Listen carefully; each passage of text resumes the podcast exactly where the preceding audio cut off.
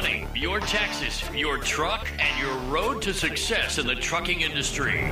This is Trucking Business and Beyond, the show that puts the money where it belongs back in your pocket.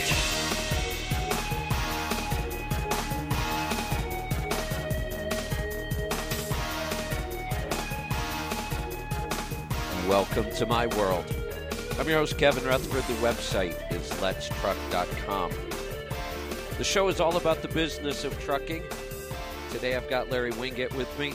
Larry and I are going to talk about business and we'll take your calls and answer your questions. And when Larry's here, you never know what's going to happen, but it's always going to be exciting and informative. Larry, welcome back. Hey, thanks for having me. Hope you're doing good today. I am doing good today. Hey, you know, I was listening to one of your rants this morning, uh, and there were two things I got out of it, and then then I got to experience one of them firsthand, and I thought, what good timing.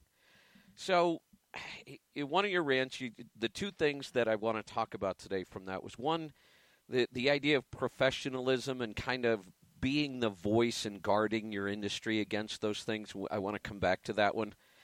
But you were also talking about um, if you condone or if you uh, allow something or put up with something, um, it's the same as condoning it.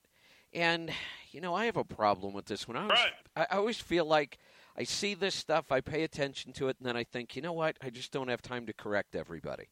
But you're absolutely right. That's why it just keeps getting worse because we don't take the time, no matter how busy we are, to point it out. So, to give you an example of what happened today, I'm still on the road, by the way, from the same trip the last time we did this show.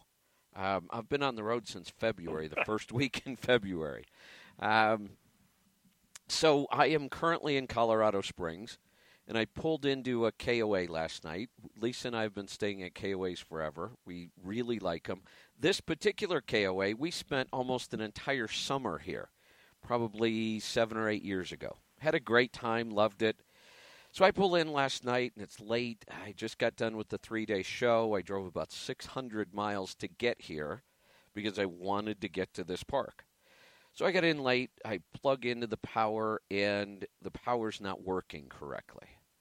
And I thought, well, it's too late to mess with this, and I'm just going to run off the generator and I'll be fine tonight. So the electrical systems in these coaches are pretty complicated, but I understand them really well. I spend a lot of time in them. Those kind of things interest me. I'm good at troubleshooting. So I get up this morning and I troubleshoot the problem, and it turns out it's not my coach, it's their pole. So I thought, all right, instead of, you know, kind of demanding that they fix this pole, there's an open spot right behind me. I'll just back into that one. I hooked up, everything worked. So I walked up to the office to tell them. And she said, okay, I'll get somebody right out there, and you're fine in the spot you're in. She said, but I have to give you a new car pass. And I said, well, I don't need a car pass. That's fine. And she said, well, no, I have to correct the number on your car pass. I said, well, I don't need a car pass, though. I don't have a car. And she said, but did you get a car pass last night in your packet? I said, Yeah, I did. I don't need it. I don't have a car. She said, But now you have a car pass with the wrong number on it, and I have to correct it. And I said, Okay, give me a car pass then. Um, so I left, thought, Well, that's kind of funny, you know, just. So I'm hooking up in getting set up in my new spot. And I've got a lot to do today. It's a busy day. I have you on. I have a class I teach this afternoon. Might have to get back out on the road again. But I see that they've already sent a maintenance guy out to work on the pole. And I thought to myself, I, don't really have time, but I could probably save him 15 minutes of troubleshooting because of what I've already done. So I'm going to go help. So I walk over and I said, Good morning. I said, You know, I, I already know what's wrong with this pole. I said, It's got the wrong breaker in the 50 amp plug. And he said, We use these breakers all the time. And I said, well, you might, but it's the wrong breaker. And he said, with an attitude, ju- and I haven't, I've been really pleasant so far in our 15 second interaction. He said, just so you know, you're the first person out of 50 to have a problem with this pole. And I thought, so I guess if it worked yesterday, it has to work today. Is that your logic? But I didn't say that. But what I did say, I said was, well, just so you know, that's the first pole out of about 200 that my coaches had a problem with. And he said, but watch this. And he, he plugs his voltmeter in, and he said, look, it has 122 volts. I said, you're right, it does. I checked that, by the way. I said, see that 30 amp plug right next to it? Stick your voltmeter in there and tell me how many volts it has. And he said, 122. I said, see the 15 amp plug right next to that, the really little one, like a household plug? I said, stick your voltmeter in that, tell me how many volts it has. He says 122. I said, are you noticing something here? Do you think I could plug my coach into that 15 amp plug and power everything? And he said, well, of course not. And I said, well, then what good does 122 volts do? The volts aren't the problem. I said, it's not putting out enough amps.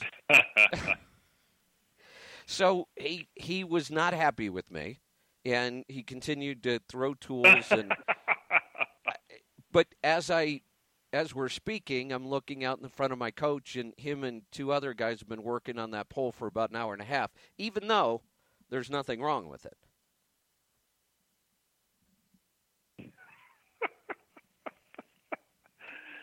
and that's the way it works today. Nobody wants to be proven wrong, so they they're they're looking confirmation bias. They want an opinion that agrees with them, uh, even if it's uh, a right opinion or wrong opinion. Doesn't matter. We just all we want people to confirm what we already to believe. yeah. Hey, as I was walking away, I said, you know, just in case you need one more piece of proof, I said, see that spot right behind us where I just plugged into? Everything works. And it has the right breaker, by the way. I'll, I'll show the, you the difference. Oh, we use these breakers all the time. So, all right. but I, I, I think this time, not only well, they, did I take some time and try to help him, I think I'm going to take some time and write an email to the KOA owner here because it is a good park. But obviously, they could use a little retraining with their employees. Yeah, and most people would just, uh, and, and we do this when we go in restaurants or we in any action with any kind of a, interaction with any kind of a business. That when we have a less than wonderful experience, we just kind of write it off and go, "Oh well." You see, I believe it's what we started off with that what you tolerate, you endorse. If you're willing to put up with it, you're condoning it, and it makes you an accessory to the crime uh, because you're not willing to speak up, say something about it, and correct it for the next guy. And when I look at it, and believe me, I have a wife that when I start into one of these, uh, she just rolls her eyes and goes, "Can't you ever let it go by?" I said, "If the last guy had corrected it, I wouldn't be having this experience." And that's the way I look at it. I don't want to. I think I'm screwing the next guy by not fixing it. So I'd rather deal with it so the next guy gets better uh, uh, better experience than I just had. Because if the guy right before me had done done that, I wouldn't be having a bad experience. You know, and I've been bad at that. I have, and you have now become like that, uh, like the voice of my conscience, like the little voice on my shoulder saying, "You know what? You got to say something. you got to do something. And you're right. We we do. And you know, I guess I always looked at it like she said I don't want to be complaining all the time, but but now I get it. You're right. It, every time we let it go, it just becomes more acceptable. Yep. Sucks, doesn't it? And it hates to. It, it, it's hard to be that person, Kevin. It really is. Sometimes it's hard to be that voice that of integrity and the voice of ethics and and the voice who speaks up because you do feel just like a big whiner and complainer and the guy who's always griping about everything. But somebody has to speak up. And here's the deal. It's not that you're the only one. If you influence the next person to speak up and and eventually all of us speak up it could all be corrected pretty quickly. It's that most people don't speak up the reason it's gotten this bad so what I do is encourage, just like we're doing right now, speak up and don't be an ass about it. Speak up politely but firmly, uh, and um, be willing to do that. And when we all do that, then customer service in the world gets better. Well, and that's what you've done. You know, this is something, and, and I didn't just hear you say it once. I've, I've heard you say it many, many times, and it's finally sinking in. I, I've been really paying attention and because you're right. And and maybe you and I today will influence somebody else. And and it, you know I don't have a problem with the nice part. I really don't. I I don't have to be a jerk about it. But you know sometimes I felt like I'm being a jerk just even bringing it up and that's just not true. You know I'm sure the owner of Yep. this business doesn't want his employees acting like that. But if I if I don't point it out he may never know All right. Well, I can't believe we blew through that first segment already. Let me uh, get to a break. We'll come back. We have plenty more today. Larry Winget is here with me. We'll get to your calls and questions today. I've got a lot I want to talk to Larry about. Larry always has a lot to say, so we will do that right around the corner. Stick around. We'll be right back. I'm Kevin Rutherford.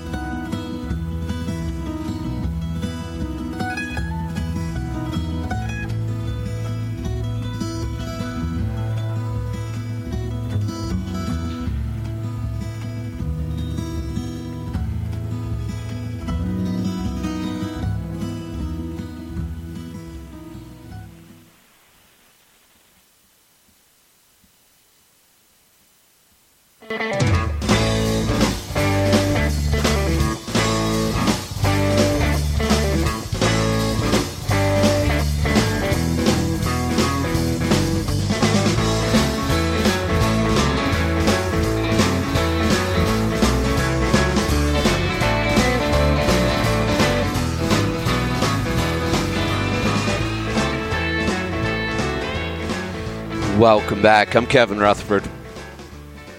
Larry Winget's here with me. The website is letstruck.com. We're going to get to your calls in a little bit. So, Larry, the other thing I, I got out of that, and oh, by the way, I went to uh, the restaurant Proof on Main. Thank you for that recommendation. I had a great time. Good, good. I'm glad you did. Yeah, and I talked to the people at Mercer. They loved having you in there, so that was uh, that was always good to hear. And I know Oh, cool. Yeah, I knew that would be the case. So y- you were talking on that same rant about professionalism and, and kind of speaking up about things going on in your industry too, which was a little different than just, you know, the customer service and things in general. And this is something that that I don't struggle with at all. I, I have been very outspoken um, criticizing things I see happening in my industry, even when it's other organizations or other people. Um, but that's not an easy thing to do. I'll give you an example. I, I, you know, I don't have a whole lot of competition in what I do. I honestly wish I had more. There's there's so much of a market. I, I think that I'm serving a very underserved customer in what I do. But recently, I've started seeing a little more. You know, the whole social media thing makes it easier to become a, an expert per se. I hate that word. Um, but so when I see, you know, a- video, a YouTube, uh, you know, a Facebook Live where somebody is giving advice to other people in this industry, I always pay attention. I always go watch it. And clearly there are opinions, and everybody can have an, a different opinion, and there are facts. And if I see wrong facts, I'm absolutely going to point them out. But I'll also point out opinions that I think are based on faulty facts. And you can tell me it's your opinion all you want, but if you built it on faulty facts, I'm going to point that out. So I happen to see somebody claiming to be a trucking expert, and they were going to help people in business and they even called themselves a business coach. Um, so that always, you know, puts up the red flag. So I get to their YouTube channel, and the first thing I see from this business coach telling people how to make more money is he's asking for donations to buy new podcast equipment. And I thought, huh, why would I want to get advice from a business coach who can't afford his own podcast equipment? But when I pointed that out, Yeah. it, it, when I pointed that out, you would have thought I kicked his puppy. Wow. So he actually could defend that position? Oh, he not only did he try, he has his followers, and they said I was just being mean. And what was wrong with him asking? I said, look, I don't care if people want to ask for donations. Really, I don't. I, I, not something I would ever do unless it was, you know, for other people for a good cause. We've done that. I've never once asked somebody to donate to my business. The the way you donate to my business is pay for my product or service because you want it and you see value in it. That's how you can, you know, support yep, my business. Exactly right. For me to for me to see somebody who is claiming to teach you how to make more money have to ask for donations, do you not get the problem with that? Well, you're just being mean. You know, he's just getting started. He's new. Well, then he shouldn't be teaching other people. That that's my whole point. You you seem to be missing the whole point. But uh, yeah, they he thought there was nothing wrong with that position. Didn't see the irony, and everybody thought I was just being mean. Well, irony is something that's lost on so many people. I had somebody accuse me this week uh, of being mean um, because of a very similar circumstance. I, you know, I don't like it, and that the rant that you're talking about, I got fired up on that one, didn't I? You did. That was good. uh, was was about people bombarding me with their marketing efforts, trying to sell me things that they haven't first qualified me for. So I have people bombard me with requests. Uh, let us teach you how to be a speaker you know, I've been doing this for 30 years. I'm the Speaker Hall of Fame. I'm pretty high up in my industry. You can't help me be a speaker. And then I have people uh, several times a week, let me help you write a book. Well, I've written six New York Times bestsellers. I think I know how to write a book. And and they go on and on and on and on. Let me show you how to get on podcast and radio shows. I'm on national TV a couple of times a week. So they don't take the time, and that lacks professionalism. Now, the fact that I point that out, I was told that I'm mean, and that that's how you ought to do it. And sometimes that that's the only way to get started. It's not the only way to get started. Just like you're saying uh, about the guy with donations for podcast equipment. What we all need to do is step back and be more professional. But the language of the internet is hyperbole. And hyperbole says that we get to say whatever we want to about ourselves, whether we're an expert or whatever, and nobody should challenge us. And when somebody like you or I challenges them, then we're considered to be the bad guys. And that I, I'm just incredulous about that's how far it's gone. And it, you know, it, it seems to be getting worse that, that people are so hypersensitive and just looking to be offended, and, and they're even looking to be offended from something that wasn't even directed at them. That, that this had nothing to do with them, but I was mean for pointing this out, and I, no matter how many of. So then I went on and I said, okay you know, let's just pass on the whole money thing then. I, you know, I tried to make my point. Obviously, you're not getting it. That you know, why would you listen to somebody about how to make more money? That podcasting is not expensive. You know, this this isn't a big deal. No. Um, so I said, let's skip that point. I said, let's just get down to some of the facts because I I watched his video. He's just wrong. Well, you know, there are more than one ways to do things. I said, mm-hmm. oh, I know that absolutely. I said, I, I could tell you 10 ways to do this particular thing. This isn't one of them. This is just wrong. And when it's wrong, somebody needs to say it's wrong. Well, it's his way. yeah, but he's trying to make it somebody else's way, and it's just wrong. And of course, then I was being mean again. Yeah, Aren't you a terrible person for pointing out that somebody could be wrong?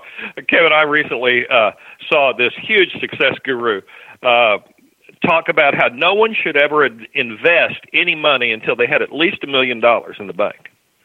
That was his advice. Don't invest any money in anything until you have at least a million dollars in the bank. Now, I didn't name the guy that I saw post this, and he has lots of followers, certainly more than I do. Uh, but I said I saw a popular success guru today say this, and I said that's just bad advice. I don't care if you've got a hundred dollars, you ought to be investing ten percent of it. It's just always right to be investing, saving, doing the right thing with your money. Uh, regardless of how much money you have, and to wait until you have a million dollars means that the bulk of society will never invest or save. And that's wrong and it's dumb advice.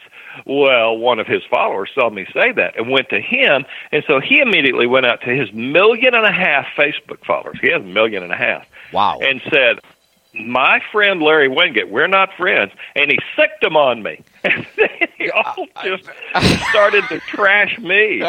And, and he said, "Come on my uh, my show with me, Larry, because he runs a big show, and we'll debate this." And I said, "Why would I debate this? You're wrong. But you want to set me up with all the people who listen to your show so they can berate me? I'm not interested." But you're right. There are so many people out there just giving bad advice, and how dare any of us who simply know better? I told him, I said, "You're never going to find anybody in the whole world with a, who will agree with you on that." Nobody's going to say that's good financial advice to wait that long to ever invest. You but know, they'll stand by it, and the more you challenge them on it, the madder they get.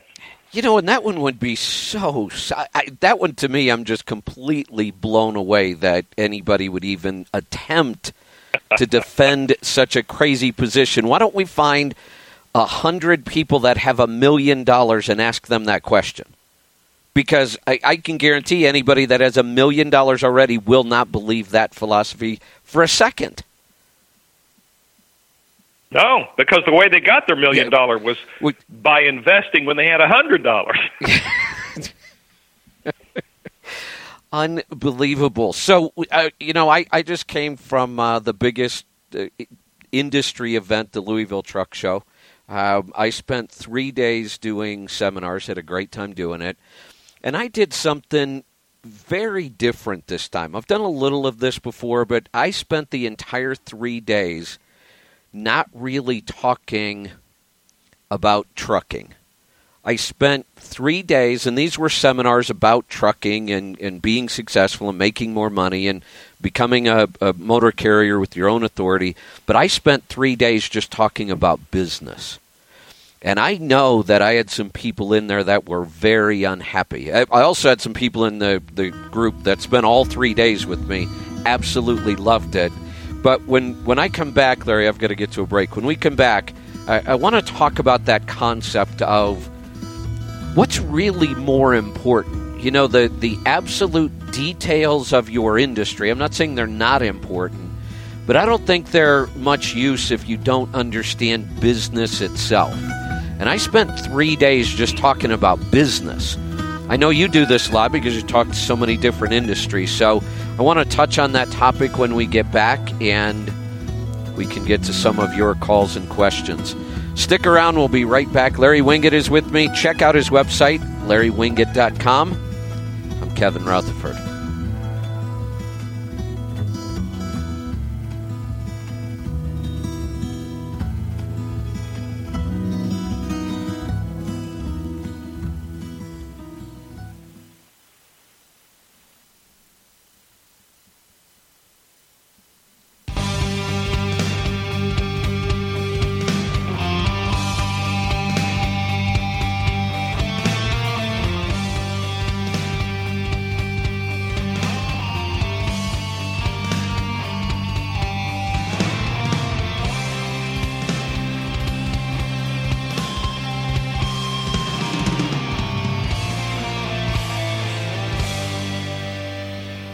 Welcome back. I'm Kevin Rutherford. Larry Winget is here with me. We're going to be taking your calls and questions in just a little bit. We're talking about business. So, Larry, here's the way I put it this weekend, and there's lots of different ways you could say this, but I, I basically started off by saying business, any business and every business, really only has two responsibilities. The first one is to serve the customer. And unfortunately, in this industry, for a lot of reasons, the word customer almost never gets spoken. I, I'm just shocked at how I almost never even hear the word customer when we're talking about business. And second, every business has a responsibility to make a profit because if you don't make a profit, you can't stay in business. And fortunately, the best way to make a profit is to serve the customer really well. And then I proceeded to spend, you know, three different seminars over the three days talking about just business itself. You must see this a lot. Yeah, I do because I do uh, in all of my other work work with so many different clients that if I tried to be so specific about whatever industry, uh, there was no way I could be in business because I understand that you know the trucking industry is just like the speaking industry and it's just like the landscaping industry and just like uh, owning a dry cleaners. If you don't get business basics down it doesn't matter about the specifics because i believe the specifics we get off in the weeds and that's what i call it getting off in the weeds about but you don't understand about my business and my response is, you don't understand business. Right. Because businesses, and I'm saying just exactly what you just said, businesses exist for one reason and one reason only, and that's to be profitable. That's it. And the only way to be profitable is to add value to an end user. You know, I heard this old line a million years ago by Earl Nightingale said, All the money you're ever going to have is currently in the hands of someone else. And that's profound. All the money your business is ever going to have is currently in the hands of someone else. And the only way to get it out of their hands and into yours is to provide value to them so they're willing to share it with you. And when you do that, then you have a profitable business. And how you do that is is not as important as that you do that. you know, it, it's amazing. I thought earlier somebody told you, you know, words didn't matter, but you just gave a quote from Earl Nightingale, which I'd have to go back and look, but I heard that at least 30 years ago, and it's stuck with me ever since. Oh, sure. And, and clearly it stuck with you. Just, you know, a couple simple words that have impacted me constantly for 30 years. Yeah, and and I'm surprised to hear you say that in your industry the word customer doesn't come up, and it's really sad. And I and I hear that a lot. I, I've talked to people and they're talking about their business success and they make it all about them, and it's really doesn't have much to do with you. Uh, your business's success has to do with the customer not as much with you. That's how you serve the customer, and it's the value you bring, but it's always about the customer. And I've always tried to focus on how would this serve others better. You know, I posted a meme today, and the meme, and I have people who aren't, they're not understanding it. It says, "Whose problem are you solving?" You've got to be in business to solve people's problem, and if you don't understand that, that you must be solving the customer's problem. In fact, I just checked before we went. on. Only one person said, "I'm solving my customer's problems." Only one. Everybody said it's well, I solved my problems or I solved my kids' problems. You have missed the point. Absolutely, and you know, I, I, kind of understand why in in trucking in the industry I deal with the very small carrier, why the customer has gotten lost. But I, I'm trying to figure out a way to get people to understand this. So imagine a business like this, Larry. Imagine that if I wanted to go into the trucking business today, right now, brand new. This is my first day. I don't have to do any sales or marketing whatsoever. None. Now, it doesn't mean I shouldn't, and that's the point I try to get across to people. But if I'm in business today, day one, there are 600,000 loads posted to move today. And I can go just grab one if I want. So it, it's a very unique industry. How many businesses could you start that the work is just sitting there waiting for you to take it? And I think that's where we forget that there is a customer out there that needs to be served. Yes, there's a lot of work. That most of that work isn't paying all that great, and that's what everybody's complaining about because you've got to go find the customer that really needs some problem solved and needs what you can bring them and the value. And then you'll find that you won't have to complain about rates. There, especially right now, 30, I'm going into my 33rd year in the industry. This is the best year I have seen the entire time. I talked to Uh, somebody, and he's one of our other speakers at the CMC. He's been in this business 40 plus years. He said the same thing. He's never seen another year like this. And yet we still have a lot of people complaining. And I, I was doing a show and, and I talked about trying helping these guys identify their customer. Because you know we have the shipper that that wants the freight moved, the receiver that's going to be getting the freight, we might have more than likely we have a freight broker in between. We could have another trucking company in the middle. We could have two brokers in the middle. And it, I guess it could get confusing for people who the customer is.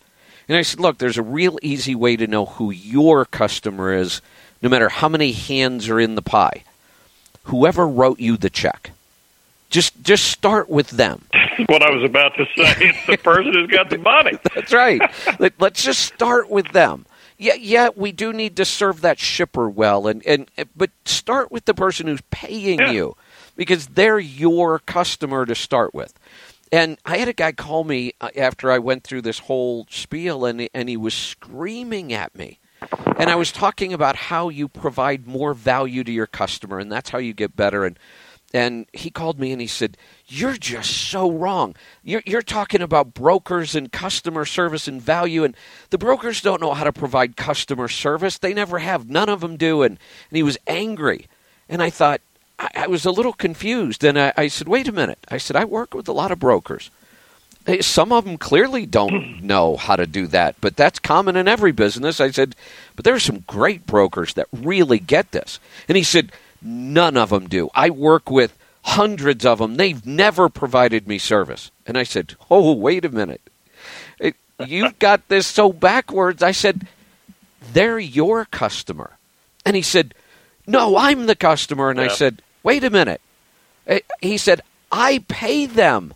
And I said, Hold on. I said, I do the accounting for a lot of these companies. I have never once seen an owner operator write a check to a broker. It's always the other way around. That makes it very clear who the customer is here. And he said, but that was my freight. My, that was my freight that that broker got from the shipper, and he's taking a piece of the profit. And I said, that was not your freight. You did not go into that shipper and sell that account. The broker did, and he's paying you to do a service. And he screamed at me and dropped an F bomb and hung up.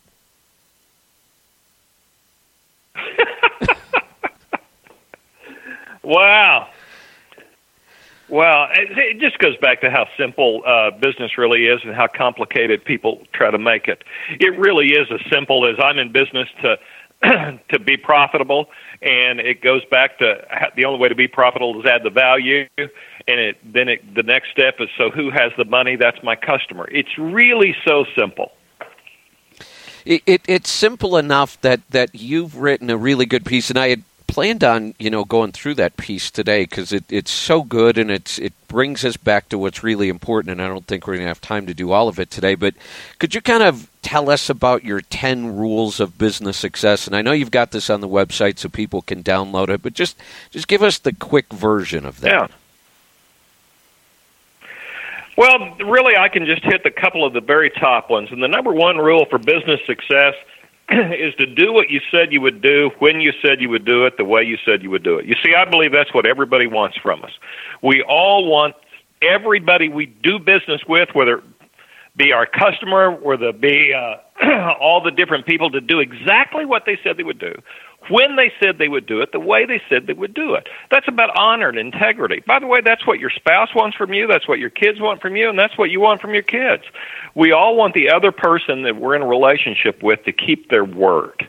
And that's what it comes down to. And the next step is a deal's a deal. Uh, it doesn't matter whether it was a good deal or not. If you made a deal, you live up to the deal because you gave your word. That's about commitment and honor and integrity again. And you do the right thing no matter what. And the right thing is not always the cheapest thing. Uh, it's just the right thing. So you always do the right thing every time. And then you have to be the person and the company that people can count on. I mean, when you are dependable, that's what people want. Uh, I, I'm working on a new piece, and, and it'll probably become a new book about predictability. People, uh, and, and I'm thinking about calling the whole thing, You Need to Become a McDonald's Hamburger A McDonald McDonald's sells seventy five thousand hamburgers a second. Larry, let me let me come back because I, hamburgers I, a second. I really want to hear this. I've got to get to the break. This sounds like it's going to be good. Stick around. We'll be right back with more stuff from Kevin Rutherford.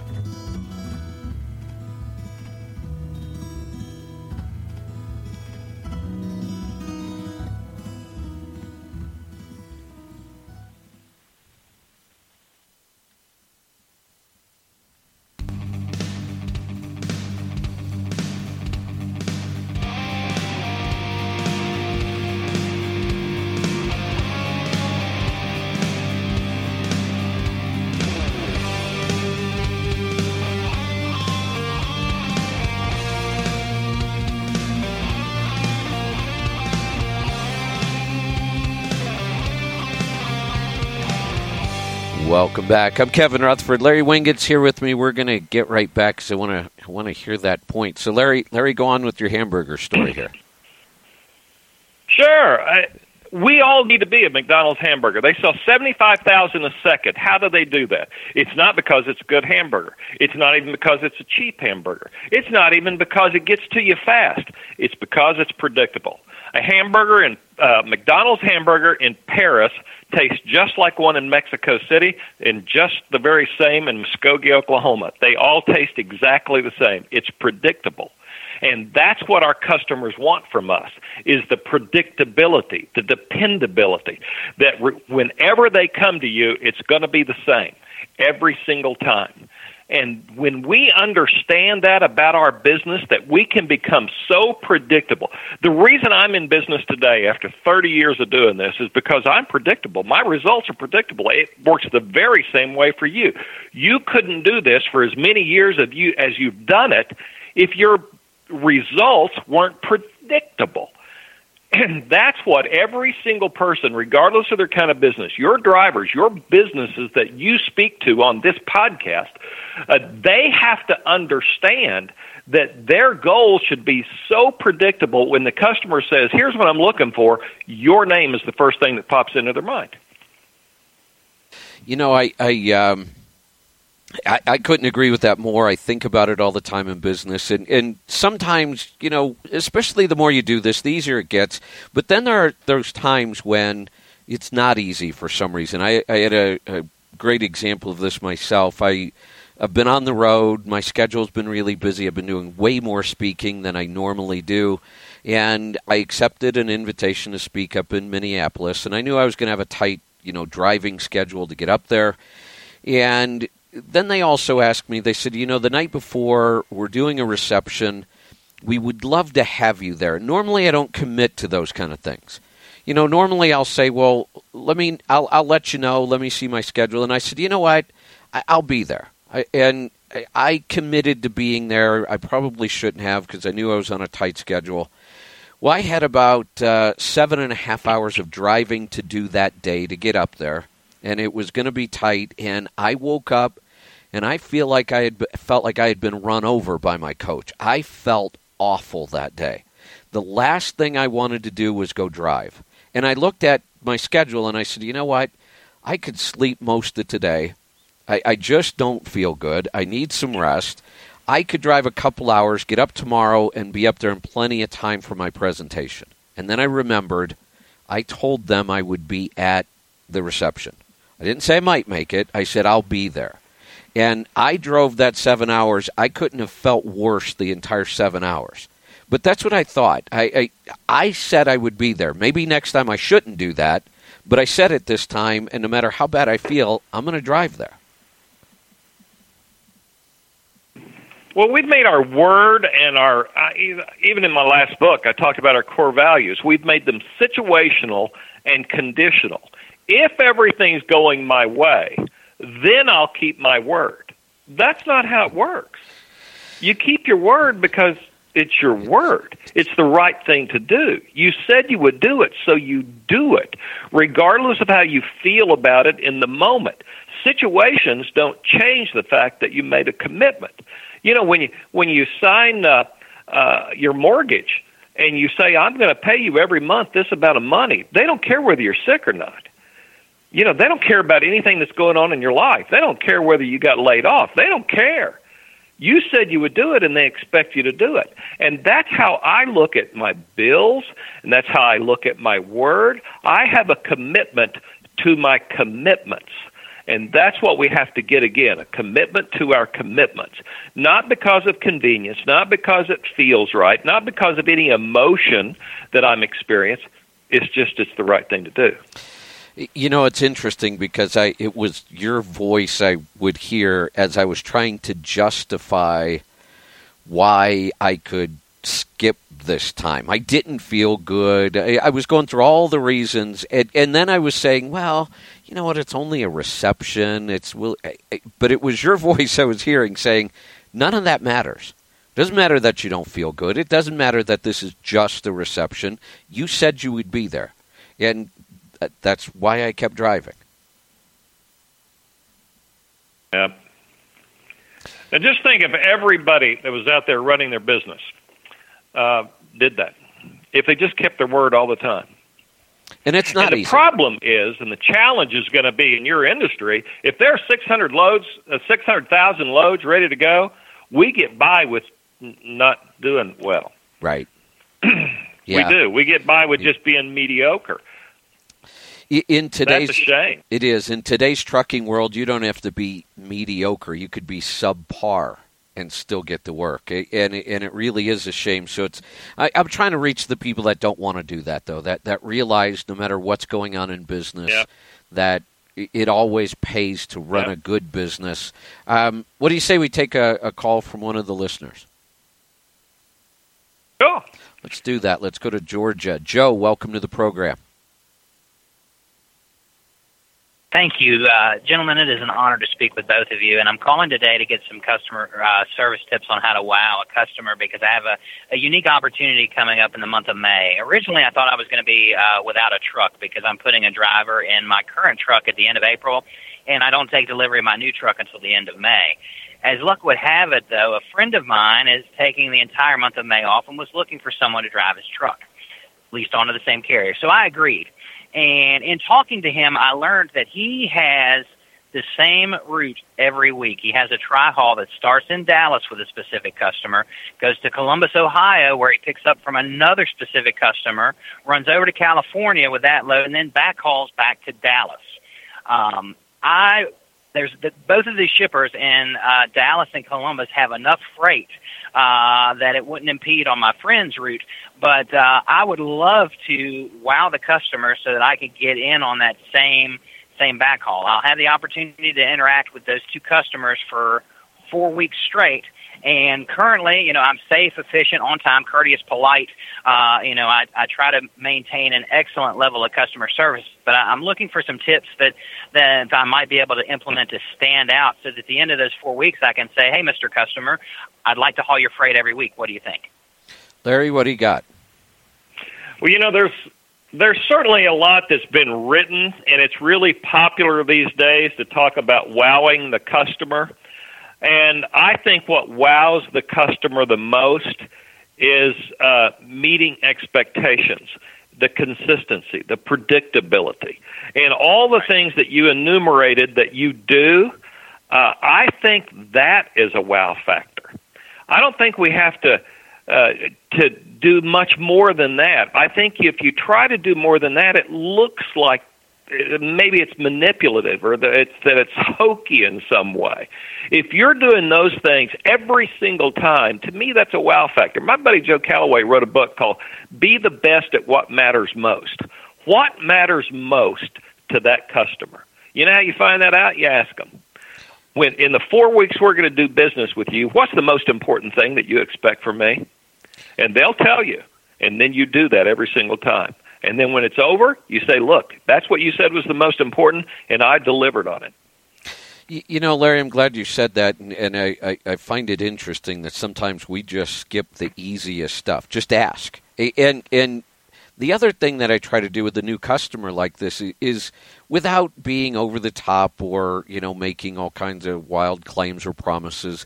I, I just like to communicate that I am going to do those things up front that that they matter to me and and their business matters to me and I I you know let me know what you need and here's what I'm going to do. I'm going to do what I said. I'm going to be consistent and sometimes just communicating those basics goes a long way.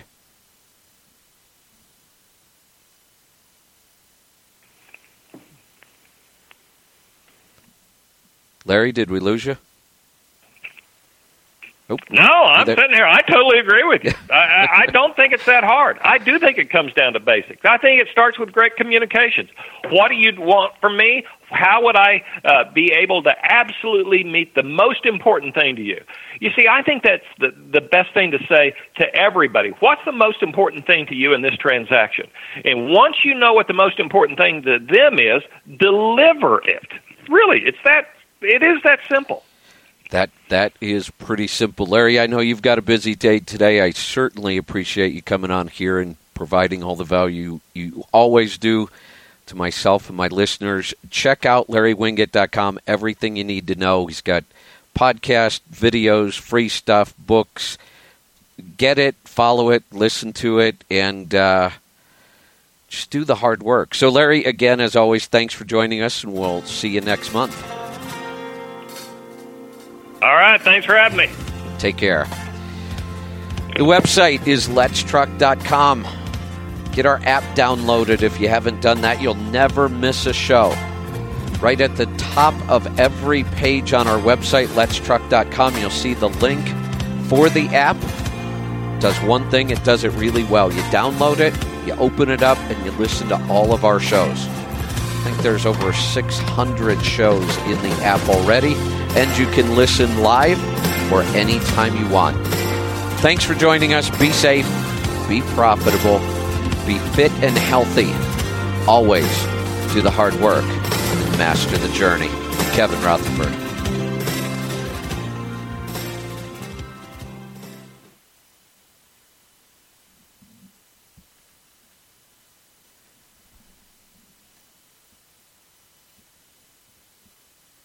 All right, everybody. Thanks for joining us, and we will see you.